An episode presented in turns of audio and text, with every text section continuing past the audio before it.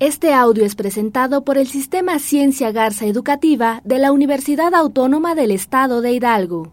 Para mayor información, visítanos en www.uaeh.edu.mx. Gracias por aprender.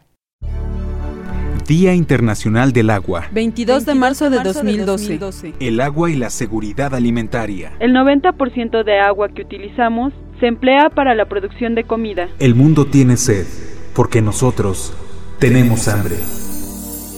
Cuida el consumo de agua en el hogar. Una llave abierta consume hasta 12 litros de agua por minuto. Cierra la llave del lavabo mientras te enjabonas las manos, te rasuras o te lavas los dientes. Al lavar trastes, Cierra la llave mientras los enjabonas. Al enjuagarlos, no abras por completo la llave y hazlo en grupos. Primero todos los vasos, después todos los platos. Repara las tuberías y llaves que goten en cocinas y baños. Ahorrarás una media de 170 litros de agua al mes, lo que reduce el desperdicio y no te genera un gasto extra. sencillas acciones para cuidar el consumo de agua.